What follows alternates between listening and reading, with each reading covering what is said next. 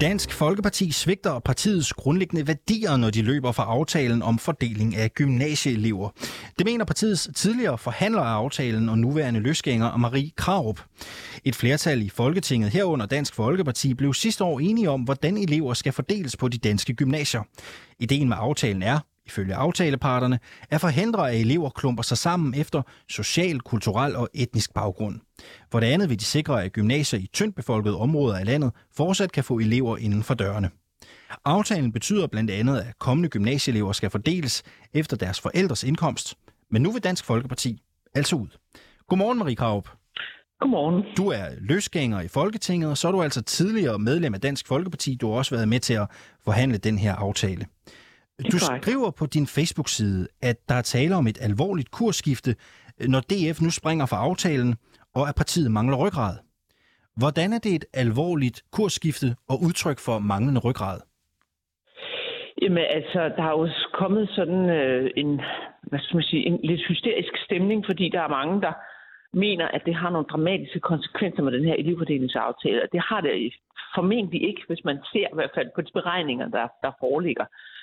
Men i den situation, der har øh, Dansk Folkeparti så valgt at trække sig ud, selvom aftalen jo lige præcis er med til at øh, bekæmpe parallelt samfund, bekæmpe øh, muslimsk indflydelse på danske unge, øh, sørge for, at danske gymnasier bliver mere danske. Og det burde jo ligge lige til højre benet for Dansk Folkeparti. Ja, det er jo interessant, det du nævner der, ikke? Og det er også det, jeg gerne vil ind på, ikke? Fordi du mener jo, at aftalen er nødvendig set med lige netop Dansk Folkeparti-briller. Det er også derfor, ja. Øh, du mente, I skulle sige ja til den øh, dengang. Særligt med henblik på øh, fordelingen af muslimske elever. Kan du ikke lige prøve at beskrive konkret, hvad det er, øh, den her aftale vil gøre godt, set med lige netop DF-briller?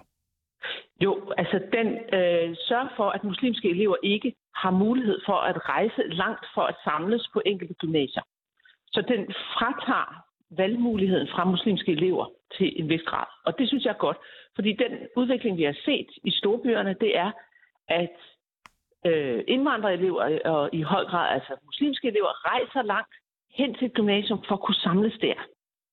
Og når der så er en vis andel af muslimske elever på en skole, så forlader danskerne skolen. Og så står du med en skole, hvor der er en meget høj andel af indvandrere, som ingen danskere vil være på. Og så søger danskerne langt væk. Det vi gør med øh, den her aftale, det er at sige, at man skal gå i skole lokalt. Og så stopper denne her dominoeffekt, hvor muslimer begynder med at rejse ud, øh, samle sig på en skole, og dermed få danske elever til at rejse væk.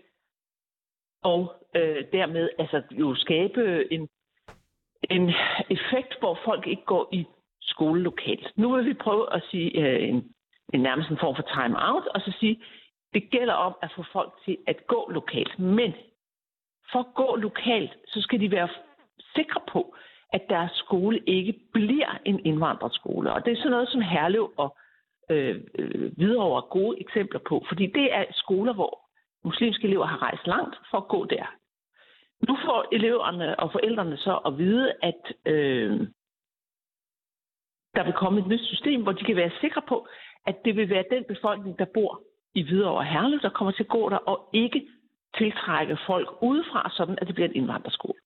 Men jeg spørger dig lige, øh, du er jo ikke hvem som helst i den her sammenhæng, fordi du jo egentlig også selv er gymnasielærer. Øh, det er du i hvert fald af uddannelse. Øh, du har undervist på Frederiksborg Gymnasium i mange år. Marie Kraups, er det, er det virkelig, fungerer det virkelig sådan, altså at, at nogle bestemte etniske grupper rejser langt for at samles på bestemte gymnasier? Altså er, er det en sandhed? Er, er det nu også rigtigt? Øh, altså, det er det, som vi har set i Hvidovre, Herlev øh, og andre steder. Sker det andre steder også? Det, Øh, ja, det er det, vi har fået at vide. Ikke? Det er det, vi har set. Og det er derfor, det ligesom er nødvendigt at prøve at, at gøre det på en ny måde og få eleverne til at gå i skole lokalt. Og derfor synes jeg, der er meget... Altså selvfølgelig er der altid en usikkerhed, når man begynder på noget nyt. Så, man, så, så derfor skal man selvfølgelig også have respekt for, at hvis det viser sig, at det her det ikke kommer til at virke, mm. øh, så, skal man, så skal man bremse op. Men indtil videre, så er det, som vi har set, de beregninger, der er, men det er selvfølgelig den usikkerhed, der er, det er, at øh, det det ikke så tale om, at folk skal køre i busser i flere timer, som der er nogen, der påstår. Og at øh, alle gymnasier vil ændre sig dramatisk. Og der er nogen, der forestiller sig, at børn i Gentofte skal køres til Ishøj, og folk på Ishøj skal køres til Gentofte. Og det er slet ikke det, der er tilfældet. Det, der er tilfældet, er, at man i højere grad vil få folk til at gå lokalt. Krav, øh, vi, har, øh, vi har jo nærmest kun fire minutter tilbage, så, så jeg iler lige videre. Men, men din, det, du opsummerer her, det er jo i virkeligheden også det, der er interessant. Du mener, at DF ved at gå ud af aftalen har skabt bedre forhold for øh, unge øh, muslimske elever, der gerne vil gå på gymnasiet. Ja. Nej, de har skabt dårligere forhold på den måde, at de bliver jo aldrig danske, når de kommer til at gå på en skole, hvor de går sammen med en masse andre øh, indvandrere fra muslimske lande. Um... Så det vil sige, altså, at, at, at man opbygger parallelsamfund ved at øh, undlade at gøre noget. Altså man lader de parallelsamfund, som vi har i Danmark, og det er jo en katastrofe, dem lader man blive uden at gøre noget ved det. Og det synes jeg er øh, både sørgeligt og forkert. Der er jo stillet et borgerforslag blandt andet, ikke? Skråt, gy- øh, frit gymnasievalg til alle hedder det, undskyld. Det har opnået de 50.000 underskrifter, der gør, at det kan blive båret ind i Folketinget. Øhm, er det et udtryk for øh, populisme, at Dansk Folkeparti vil ud af aftalen? Det vil jeg tro, det er, fordi problemet med sådan en aftale er, at den er så utroligt kompliceret. I kan se, det er svært at nå at forklare, hvad det går ud på. Altså, man er nødt til at sidde med beregninger foran sig, og man er nødt til at være åben for, for fakta. Det er jo lykkedes øh, de borgerlige partier, som er ubegribelige årsager sprang fra i sidste øjeblik, at øh, skabe en stemning om, eller få folk bildt ind, at øh, aftalen går ud på noget andet, end den går ud på. Så der er simpelthen så meget misinformation, som selvfølgelig øh, drejer sig om at øh, stemmemaksimere, og, og jeg ved ikke hvad, altså at positionere sig i, imod hinanden. Og derfor blev de blå partier ligesom øh, altså følte sig nødt til at springe ud af aftalen, altså selvom Venstre var med i lang tid, og selvfølgelig slet ikke kunne forestille sig at forlade aftalen, men, men fordi øh, konservativ af uansagelige årsager sprang fra, så var følte Venstre også, at det var nødt til at springe fra.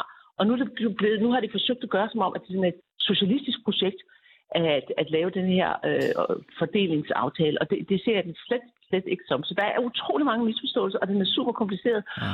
Og, og det er selvfølgelig et, øh, et stort minus, og derfor er der nogle mennesker, der altså kan vandre afsted med nogle historier, som ikke er rigtige, som skræmmer folk. Her til sidst, inden jeg slipper dig. Øh, DF har jo begrundet, øh, blandt andet begrundet deres exit fra aftalen med, at det var dig, der forhandlede den. Nu er du ikke længere medlem. Nu, ja, vi skal lige runde det også, det bliver vi nødt til. Du er ikke længere medlem i Dansk Folkeparti, og derfor mener de, så kan de forlade aftalen.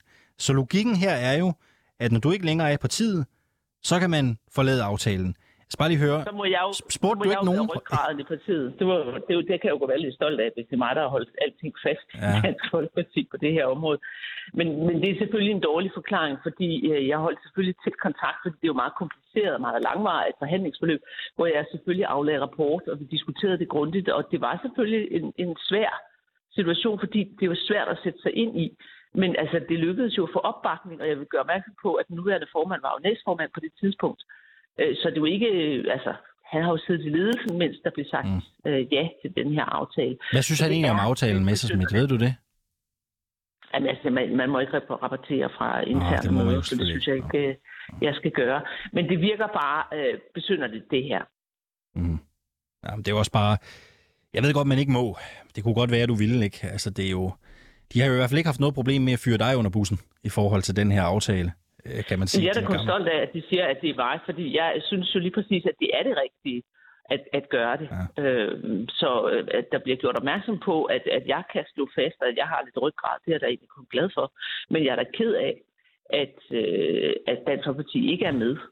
Øh, men altså, jeg håber jo på, at aftalen alligevel bliver til noget. Og det ser jo også ud til, at øh, flertallet kan fastholdes, fordi det, som de radikale vil have ændret, er ikke det helt store. Det tror jeg godt kan lade sig gøre. Marie Krav, øh, tak fordi jeg måtte ringe til dig her til morgen. Du er velkommen. Og god tak. weekend, når du kommer dertil. tak.